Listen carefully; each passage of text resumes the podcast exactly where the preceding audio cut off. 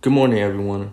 My name is Isaiah Johnson, and today's podcast will be about local news and world news.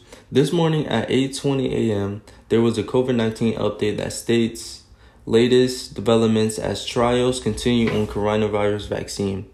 Pfizer's planned coronavirus vaccine might be about 90% effective, which brought hope as cases continue to rise sharply in the US and worldwide.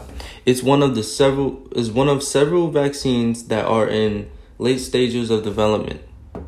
There are 52 potential vaccines in clinical trials on human while at least 87 preclinical vaccines are under investigation in animals according to New York newyorktimes.com. Vaccine tests typically must pass three phases after being developed before being approved for widespread use. Six vaccines were approved for limited use in Russia and China without waiting for the results of phase 3 trials. Now to world news. US President elect Joe Biden announces the teams he will use to ensure a smooth transition in January.